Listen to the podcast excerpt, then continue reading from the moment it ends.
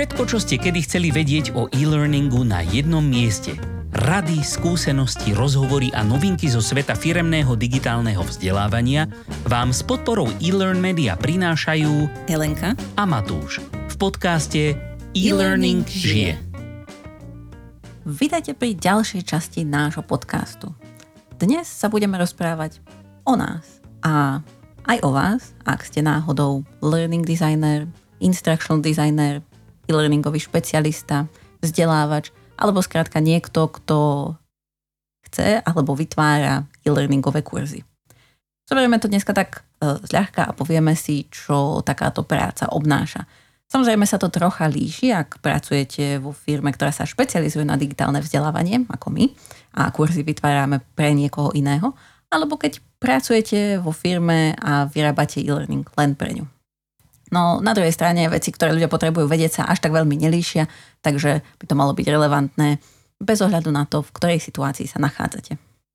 Tak Matúš, mm-hmm. čo by si povedal, že tak e, robí taký learning designer? Designuje learning. Ale nie, mňa, mňa trošku mrzí, že všetky tieto veci sú, sú také ako English-based, čo na jednu stranu je dobré, ak tomu rozumieme a tak, ale akože to nemá nejaký taký, taký stručný, pekný, jednoduchý slovenský ekvivalent, že ako instructional design, čo to je vlastne design vzdelávania. Ako keď to chceš doslova preložiť, tak to môže byť akoby poučný alebo náučný design.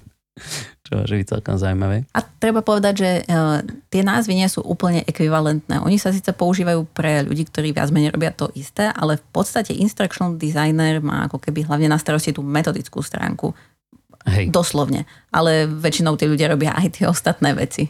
Väčšinou presne sa to, je to človek, ktorý je účastný na celom tom projekte proste vzniku e-learningu alebo teda nejakej, nejakého vzdelávacieho obsahu od, e, od úplného začiatku, ako počnúť v podstate projektovým manažmentom, čo, čo je teda počas celého projektu, cez analýzu, design, vyrábanie celého toho kurzu a potom možno ešte aj hodnotenie.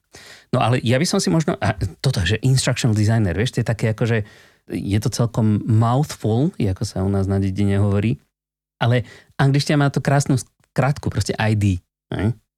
Lenže u nás, keď niekomu povie, že si ID, tak si bude myslieť, že si občianský preukaz. Alebo niečo také. Čo je aj tak z angličtiny, takže... Čo je, tiež. No, ale, ale je to také ako zaužívanejšie, toto ID, akože na nejaký identifikačný proste dokument.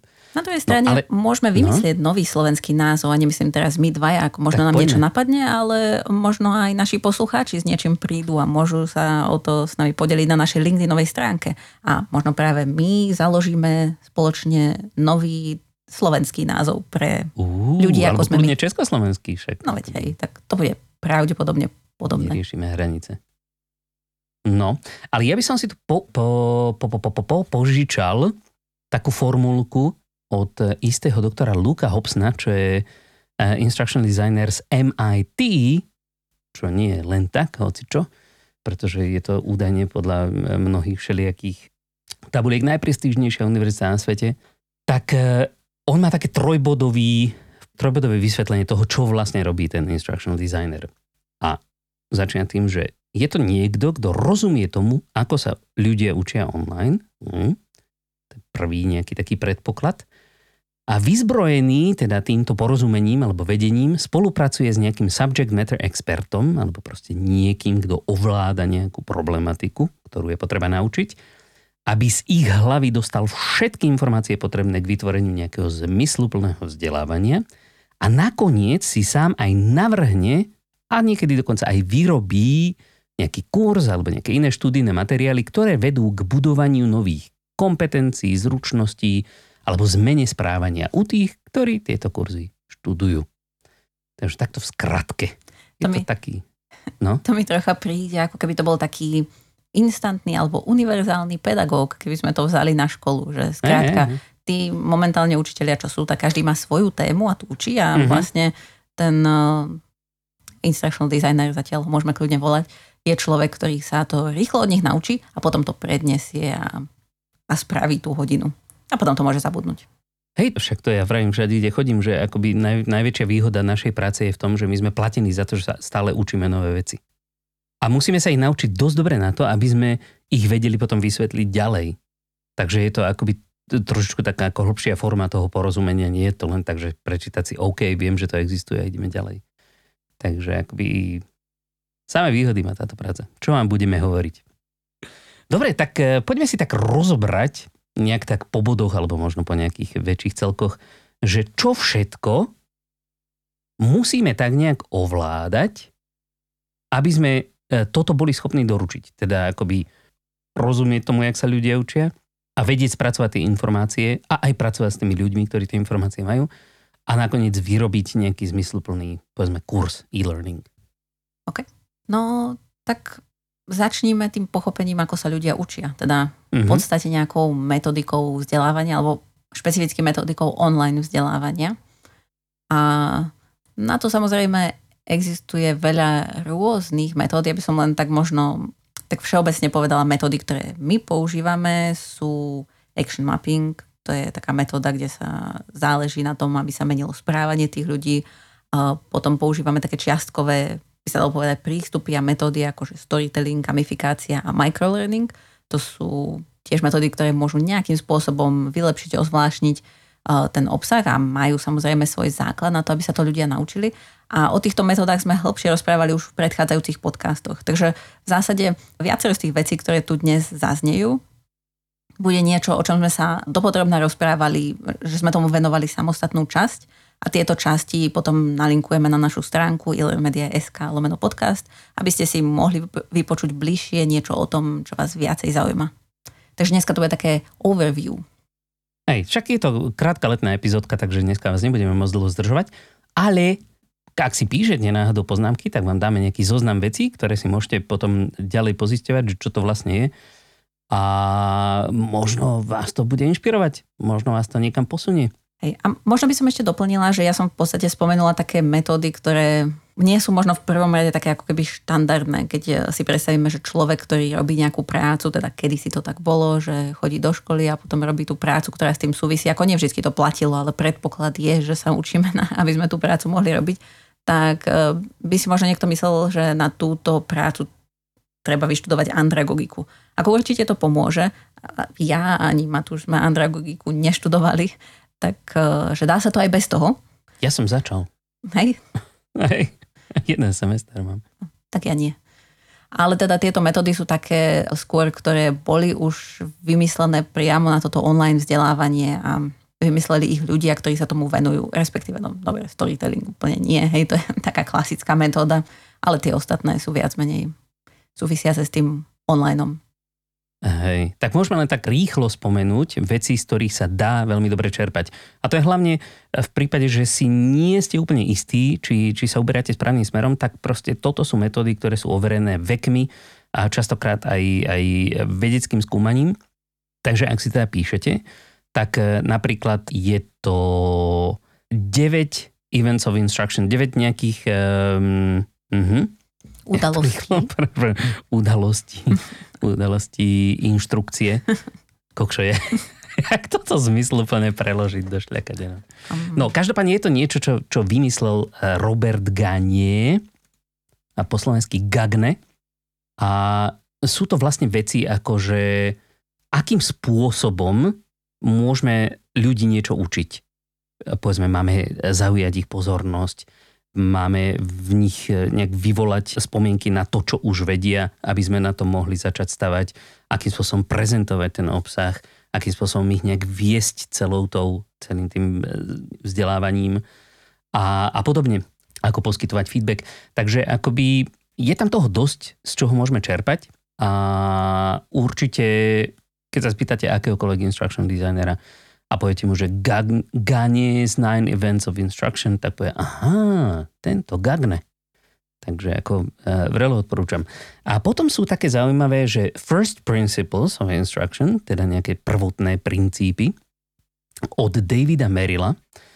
A ten tiež rozpráva o tom, že kedy sa najlepšie, respektíve kedy, kedy sa odohrávajú nejaké zmeny v našich hlavách keď povedzme môžeme použiť e, tú informáciu, ktoré sme sa do, e, dozvedeli práve teraz, hneď v nejakej praktickej situácii, akým spôsobom znovu stavať e, na nejakých tých už existujúcich informáciách, ako to celé zakomponovať do reálneho života a tak ďalej. A potom sú také zaujímavé, že štyri úrovne nejakého hodnotenia vzdelávania od Donalda Kirkpatricka, alebo Kirkpatrick po našom zase. A to je, že akým spôsobom môžeme hodnotiť, či vlastne to vzdelávanie splnilo nejaký ten svoj účel. Ne? Že či, či len ľudí informovalo, alebo či v nich vzbudilo nejaký záujem o tú vec, alebo či to zmenilo skutočne ich správanie a tak ďalej. Potom taká úplne asi jedna z najstarších vecí, neviem prečo som nespomenul hneď na začiatku, je Bloomová taxonómia, ktorá v podstate akoby e, hodnotí, alebo teda pomenúváva sedem rôznych úrovní toho, aké môžeme mať ciele toho vzdelávania. Že či si majú ľudia len niečo zapamätať, alebo to majú aj pochopiť, alebo to majú vedieť aj použiť, alebo majú na základe toho vedieť niečo, niečo nové vytvoriť a tak ďalej. Potom veľmi zaujímavé princípy sú Majerové princípy, alebo to od, od eh, Richarda Majera, 12 princípov multimediálneho vzdelávania. A to je skôr a také už skoro grafický dizajn, ale nie len. Tam ide o to, že akým spôsobom máme pracovať s tými informáciami, tak, aby sme tomu vzdelávaniu skôr neškodili ako sme sa bavili napríklad v epizóde o kognitívnej záťaži, že ten e-learning, ktorý vytvárame, má byť, e, má byť jasný, človek má presne vedieť, čo kedy má urobiť, nemajú tam byť zbytočné informácie, akými formami sa najlepšie človek učí, aby to čo najmenej zaťažovalo jeho mysel, ale skôr mu pomáhalo budovať tie nové vedomosti a tak ďalej. No a to je tak asi všetko, čo som chcel k tomu povedať. A samozrejme tá andragogika, akože ak máte možnosť si vyštudovať andragogiku, alebo už ste ju vyštudovali, tak to máte akoby že polovicu práce už za sebou. Teda nie len vyštudovať, ale aj ju byť schopný e, nejakým spôsobom aplikovať v reálnom živote. Pretože to je vlastne to, čo my robíme. My učíme dospelých ľudí. A učíme ich vo veľmi špecifických prostrediach, vo veľmi špecifických situáciách, veľmi špecifické témy ale tá andragogika sa presne týmto akoby tak trošku zoširšia zaoberá, že ako k týmto veciam pristupovať. Takže všetky tieto ostatné metódy, ktoré som spomenul, sú len také akoby podmnožiny tej andragogiky. No a potom ešte existujú samozrejme akoby nejaké, nejaké také postupy, keď sa trošku vrátime k tomu projektovému manažmentu, pretože človek, ktorý je instructional designer reálne, musí byť tak trošku aj projektový manažér. Pretože málo kedy sa stáva, že by ste pracovali v takej organizácii, ktorá má prísne vyčlenené nejaké kompetencie, ktoré čisto spadajú do toho, do toho instructional designu. Že len je to človek, ktorý analýzuje nejaké podklady alebo teda informácie od tých expertov a navrhuje to vzdelávanie ako by ďalej malo vyzerať. To znamená, že ne, nekomunikuje o tom, ako by celkovo mal prebiehať ten proces tej výroby, nevyrába ten samotný kurz a podobné veci. Preto ten projektový manažment je veľmi dôležitá súčasť celej tejto práce. A určite nezaškodí, nemusíte mať zrovna ako nejaký PM certifikát, ale minimálne tak nejak ovládať základy projektového manažmentu, aby ste sa úplne nestratili vo všetkých tých projektoch, lebo pokiaľ pracujete tak ako my, pre rôznych zadávateľov, tak e, častokrát sa vám stane, že máte toho toľko, že pokiaľ to dobre netrekujete, čo všetko robíte, tak sa v tom strašne ľahko stratíte.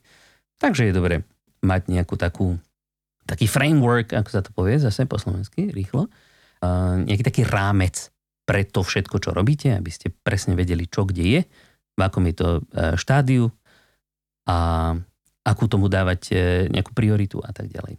No a potom ešte samozrejme tiež sme mali už o tom epizódku. A sú také ako dva základné postupy, akými môže vznikať ten samotný kurz. A to sú buď EDI alebo SEM. A o tých sme už mali teda akože celkom podrobnú epizódku, takže tie nebudeme ďalej rozoberať. Ale ide len o to, že či teda akoby lineárne tvoríte ten kurz tým, že proste akoby najprv urobíte analýzu, potom urobíte design, potom to vyrobíte, potom to implementujete, alebo si urobíte nejaký prototyp a ten pomaličky ďalej iterujete. Takže tak. Takže toľko k tej metodike za mňa teda. Za mňa si toho povedal dosť, takže nemám čo dodať. Ako samozrejme je to o tom, že tieto veci, ktoré sme vymenovali, sú len niektoré z množstva, ktoré existujú. ale uh-huh. možno tieto sú také základné, buď čo používame my, alebo aj také tie základné všeobecne uznávané Jasne, metódy. existuje ich milión a keď sa do toho začítate, keď, keď si napríklad vyhľadáte čokoľvek z tohto, čo som práve teraz povedal, tak sa určite dozviete milión ďalších informácií, takže akoby je toho dosť. Hej, a ono to možno znie tak odstrašujúco, ale v zásade každá z tých metodík dáva zmysel v konečnom dôsledku, takže je to také... Ako by som je to, to vyslovene tak, že keď, keď akoby nevieš kudy kam, tak si povieš do šľaka, tak čo by som mal teraz, ako, ako čo toto urobiť, tak sa pozriem na nejakú z tých metód a skúsim si to akoby zhodnotiť to, čo už mám vymyslené, že či to akoby tak nejak pasuje na niečo z toho. A keď áno, tak, tak potom mi to hneď tá metóda na, naznačí nejaký ďalší krok, ktorým by sa malo moje uvažovanie uberať. Prípadne môže upraviť nejaký krok, ktorý nie je úplne mm. OK, že čo už bolo vyskúmané, že OK, toto moc nefunguje. To sú také barličky, nie sú to akože jasné návody na úspech. Skôr sú to také pomocky, od ktorých sa môžete odraziť. Hej. No a potom ďalšia oblasť, keď už sme si teda vymysleli, čo by sme chceli urobiť, je vyrobiť všetky objekty, ktoré vkladáme do toho kurzu. To znamená, že to je buď grafika, teda obrázky, alebo také, také, no vlastne, hlavne obrázky a ten nejaký vizuálny dizajn, video a zvuk. Alebo video so zvukom. Skrátka, niečo, čo... Do... bez zvuku. Alebo zvuk bez videa. Napríklad. Hmm? Čiže takéto veci, ktoré tam vložíme.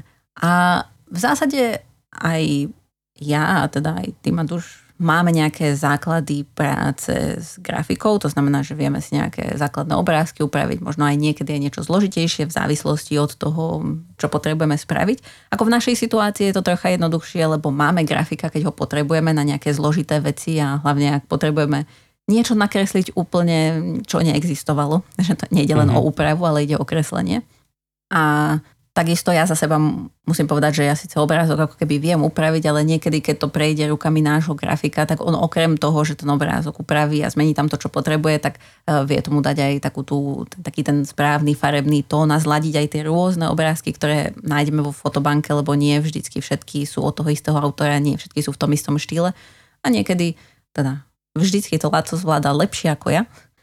A, ale teda do istej miery to zvládnem. Hej. A teda s Lacom sme mali tiež epizódu, kde sme sa rozprávali o grafike, takže mm-hmm. aj tu si môžete vypočuť. A dozviete sa niečo viac. Jasné. Ale minimálne nejaké také základné princípy grafického dizajnu, ako ja neviem, ako pracovať s kontrastom, opakovaním, nejakým usporiadaním na obrazovke, blízkosťou a tak, tak e, to by bolo dobré ovládať, pretože aj keď možno nemusíte byť nakoniec ten, ktorý tie obrázky alebo tú grafiku celú vyrobí, tak e, celý ten flow toho kurzu by mal nejakým spôsobom byť taký akoby dobrý a znovu neprispievať, alebo teda neod... Neodradiť? Nekomplikovať jednoducho ten, ten proces toho vzdelávania. Hej. Takže, a... takže ako minimálne nejak tak tušiť, ako by to malo vyzerať, by, ste, by bolo dobré. Hej. A ako vravím, my máme výhodu v tom, že môžeme využiť nášho grafika v tomto, ale sú ľudia, ktorí sú na celý e-learning sami. A tým pádom pre nich je to v podstate ako také must have, že musia skrátka ovládať tú grafiku, aby si tam tie médiá vedeli dať sami. Presne, chceš, nechceš, musíš. No a potom sa dajú využiť všelijaké fotobanky, ako už si spomínala, my napríklad používame Shutterstock, ale existujú aj Pixabay alebo Pexels, ktoré sú aj čiastočne zadarmo. Hej, a, prípadne... a dokonca sú tam aj celkom dobré videá zadarmo, na Pexels hlavne. A prípadne v niektorých autorských nástrojoch, ako napríklad Articulate, ale mám pocit, mm-hmm. že mhm. aj v súčasťou Lectoja, alebo tak, je aj nejaká fotobanka. Takže teraz už ako keby tie autorské nástroje, hlavne v tom subscription modeli, prichádzajú s tým, že obsahujú aj túto fotobanku. Alebo aj Microsoft Office už má celkom akoby... A to je pravda. No. Aj v PowerPointe napríklad si obrázky. vyťahnete obrázky. Presne, presne. Takže tak, no. A potom ešte teda to video a audio. No a o videu ešte, čuduj sa svete, nemáme epizódku, mali by sme to napraviť. Ale tam sú také akoby dve základné veci, ktoré môžete, na ktoré môžete použiť video a to je buď nahrávanie obrazovky, ak nahrávate nejaký proces, ktorý sa deje práve na počítači, alebo je to nahrávanie nejakých ľudí alebo nejakých živých procesov. No všetky tieto veci majú špecifické nástroje na to a špecifické nejaké požiadavky na to, čo všetko musíte brať do úvahy, aby to výsledné video stálo za to. Aby bolo dobre zrozumiteľné, aby tam bolo ukázané to, čo tam má byť ukázané, aby to bolo dobre viditeľné a aby, aby povedzme aj ten zvuk k tomu pasoval a tak ďalej. Takže o toto by sme mali dať samostatnú, samostatnú epizódku, lebo tam je, tam je celkom akoby viac tých vecí, o ktorých sa dá rozprávať a všetci vieme, že video je jeden z najobľúbenejších vzdelávacích kanálov. Vôbec však YouTube je v podstate, sa hovorí, najväčšie LMS, alebo dokonca najväčšie LXP na svete. Takže určite nie je dobré sa vyhýbať videu a je dobré mu, mu aspoň trošku porozumieť. A možno sa to zdá, že je to strašne jednoduché používať video. Nie je to až také super jednoduché. Ale nie je to ani až Ak také zložité nie je to také, že by sa to nedalo. Dneska už sú také nástroje, ktoré väčšinu vecí spravia za vás, takže ako je to v pohode. Hej, ako e, netreba zase si hneď, e, ak niekto len začína s videom, dať takú latku, že a teraz to musí mať takú hollywoodskú kvalitu. To nie. Akože pri tých vzdelávacích videách je asi najdôležitejšie, aby to z tej metodickej stránky a tej vizuálnej v tom, že chceme odkomunikovať aby sme odkomunikovali to, čo potrebujeme, čo Presne. najefektívnejším spôsobom. To je ako keby najdôležitejšie a to, že tam možno nie je nejaká ja neviem, ani neviem, čo by tam ešte mohlo byť také, že skrátka nemusí to byť no, akože v kvalite no. 4K a neviem, aké to efekty. určite nie, ale, ale minimálne akoby malo by byť zretelné, o čom, o čom rozprávaš, lebo len o tom rozprávať alebo nejak písať a, a pritom to neukázať dosť dobré tiež je úplne najšťastnejšie. Aj, Takže, potom je video, napríklad, že nám hej. dáva ten navyše kanál. Hej, hej, hej. Vizuálny. Presne. No a keď už sme teda pri tom e, rozprávaní, tak samozrejme nahrávaní zvuku, o tom máme samostatnú epizódku. Tiež e, do toho vstupuje strašne veľa všelijakých e, rôznych premenných. premenných, ktoré potom môžu urobiť dobrý alebo zlý výsledok. A skutočne, už aj keď sa bavíme o tom videu, tak v rámci toho videa ako takého je čuduj sa svete niekedy dôležitejšia práve tá audiostopa, než to video samotné, než tá, ten obraz.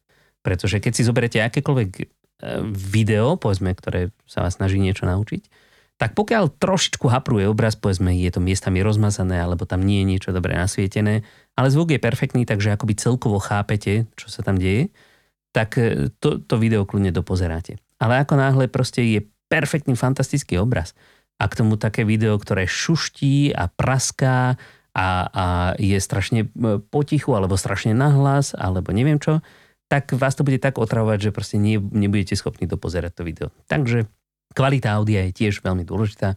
Netreba si myslieť, že je to len tak miernix diernix. Hm?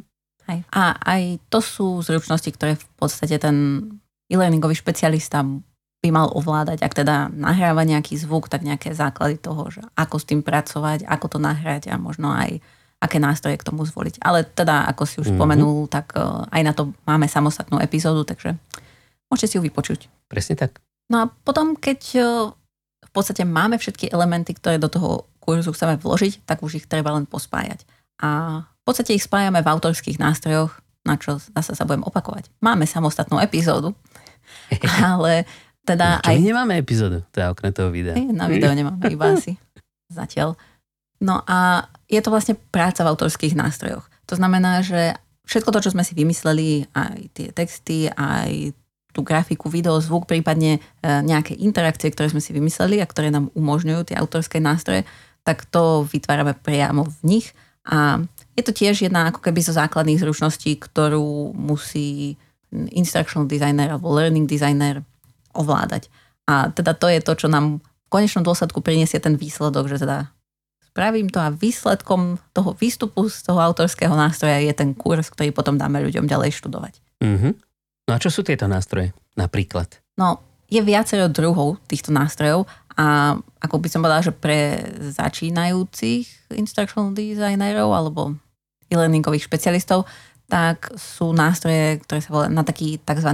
rapid e-learning development a to je vlastne akože rýchla výroba e-learningu, lebo kedy si ako ľudia potrebovali programovať a teraz to už v zásade nie je treba. Samozrejme, môže to pri niektorých nástrojoch pomôcť, že minimálne niečo z toho viete, ale v zásade tieto nástroje ako keby každému umožňujú rýchlo, no rýchlo, relatívne rýchlo vytvoriť nejaký interaktívny obsah. A teda konkrétne nástroje, ktoré existujú, napríklad my používame nástroje zo skupiny Articulate, najčastejšie teraz v poslednom čase, a to sú napríklad Articulate Rise alebo Articulate Storyline. Ale okrem nich, nástroje, ktoré my používame sú napríklad Adobe Captivate alebo Lektora od Trivantisu, prípadne čokoľvek iné, v čom sa dá vyrobiť nejaký kurz. A ak by ste si chceli niektoré z nich vyskúšať, a ak ešte nemáte s nimi skúsenosť, tak väčšina z týchto nástrojov má nejakú celkom akoby slušne dlhú skúšobnú lehotu, takže ako môžete si zadarmo vyskúšať tie nástroje, povedzme artikuleťácké, myslím, na mesiac. Dva. Na dva dokonca? No prosím. A za tú dobu už sa dokážete čo to naučiť, takže... Hej, a je fajn, ako verím, že my používame nástroj Articulate, ako sme v podstate aj reseller Articulate, takže ono je to s tým trocha spojené, ale aj bez toho by sme tie nástroje používali, aj sme ich predtým používali. Hlavne kvôli tomu, že majú celkom dobrý uh, support a majú hlavne dobrú komunitu okolo toho. Čiže keď sa chcete ako keby naučiť nejaký nový autorský nástroj, tak ono je fajn, keď o tom viete nájsť zdroje. A verím, že Articulate má kopu zdrojov okolo, lebo aj veľa ľudí používa tento nástroj alebo tieto nástroje, lebo ich je viacej. A stadiaľ sa to viete aj naučiť, lebo je tam veľa tutoriálov. Keď niekto mal problém, zrejme je ten problém už vyriešený.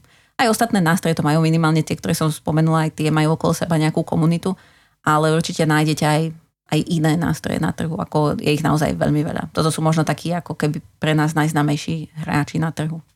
Uh-huh. No a potom samozrejme, akoby netreba sa vyhýbať ani takým nástrojom, ako je práve Microsoft Office. Pretože nie vždycky potrebujeme urobiť celý kurz. Niekedy nám stačí urobiť len nejaký zaujímavý dokument alebo možno prezentáciu. A častokrát aj pracujeme s materiálmi, ktoré sú spracované ako prezentácie, takže určite nie je na škodu ovládať aj veci ako PowerPoint, niekedy Word. A dokonca aj Excel niekedy príde do hry, a to obzvlášť pokiaľ potrebujete vytvoriť nejaké grafy napríklad. Alebo, alebo tabulky zaujímavé. No. Mm-hmm. No a potom samozrejme na spracovanie rôznych médií, pokiaľ si to vyrábate sami, hej, tak napríklad keď si chcete kresliť obrázky alebo upravovať obrázky, akoby nejaké vektorové, tak samozrejme môžete použiť Adobe, Adobe Illustrator, ale alebo pokiaľ nechcete alebo, alebo Photoshop, ale pokiaľ nechcete platiť teda také astronomické sumy za tieto adobácké túly, tak existujú aj lacnejšie verzie, ako napríklad e, zo skupiny Affinity. Affinity Designer, Affinity Photo. Takže aj tak sa dá pracovať. No a potom na videá samozrejme môžete použiť Adobe Premiere Pro, čo je akoby taký, taký štandard, ale zase nie je úplne ani jednoduchý na použitie a už vôbec nie lacný tak potom môžete použiť e, napríklad fantastický program, ktorý ja používam, je Camtasia od TechSmith, alebo môžete použiť dokonca úplne zadarmo fantastický program, ktorý sa volá DaVinci Resolve. Ten je trošku komplikovanejší, ten je skôr podobnejší tomu Premiere Pro, ale je zadarmo. Má síce celkom akože vysoké nároky na, na váš počítač systémové, ale keď sa ho naučíte, tak tam dokážete robiť čarovné veci. Dokonca sa kedysi používal vraj v Hollywoode práve na color grading. Takže veľmi super. Ale no. teda viac o týchto nástrojoch si môžete vypočuť v tej epizóde o autorských nástrojoch, ktorú vám tiež nalinkujeme. A takisto sme sa kedysi aj pýtali na LinkedInovej stránke pri príležitosti videnia tej epizódy, že čo používate aj vy a dostali sme odpoveď, že všetko, čo má človek na počítači. A všetko, čo máte na počítači, sa zrejme hodí na to, aby vám to pomohlo trocha pri tvorbe e-learningu. Alebo aj čo máte vo vrecku. Niekedy napríklad, keď chcete nahrať video alebo zvuk, tak vám stačí úplne telefón, ak máte nejaký trošku lepší. Takže dnes už skutočne nie je, neobstojí tak úplne výhovorka, že nemám ten, ten a ten nástroj. Hej. Pretože aj keď niektoré nástroje sú samozrejme povedzme eh, komplikovanejšie na naučenie, alebo sú drahšie, tak vždycky existuje nejaká alternatíva k tomu, ktorá je buď lacná alebo jednoduchá. Takže nástrojov je spústu. Stačí len trošku vedieť, ako sa to nazýva, povedzme, aby ste vedeli, čo hľadať. A vždycky nájdete. A hlavne, keď je nejaký zaujímavý nástroj, ktorý je skutočne fakt, že akože fakt dobrý, tak e, okolo toho existuje nejaká zaujímavá komunita. A či už priamo na stránkach toho nástroja, alebo ja neviem, na YouTube, alebo kde, tak vždy sa dozviete, proste keď neviete si rady s nejakým nástrojom, vždy na YouTube strašne ľahko nájdete videjko, ako urobiť to či ono. Takže netreba sa toho báť. Hej, a hlavne zasa sme vymenovali veľa vecí, ale treba si nájsť to, čo vyhovuje vám a netreba všetko vedieť, samozrejme. Hej. No a ešte samozrejme nástroje, ktoré sme nespomenuli, ale tiež je dobré, nemusíte ich úplne že ovládať e, e, spredu, dozadu a z hora dole, ale tak nejak vedieť, že existujú a vedieť zhruba princípy, na akých fungujú a to sú nástroje ako LMS alebo LXP. Ne?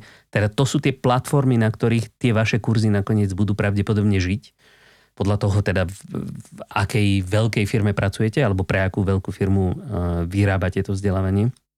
Takže tak nejak vedieť, ako nakoniec bude fungovať ten kurz a ako s ním budú interagovať tí ľudia, pre ktorých ho robíte, tak aj to nie je úplne na zahodenie. Hej, lebo potom budete vlastne vedieť aj, čo vám tá platforma vie poskytnúť, aké výstupné dáta. To znamená, že mm-hmm. či chcete zbierať, ja neviem, skôr z nejakého testu, či viete pozbierať nejaké informácie, či vám to vie preniesť nejaké iné informácie tak eh, to je fajn vedieť, aby ste vedeli, čo potom môžete dať do toho svojho kurzu.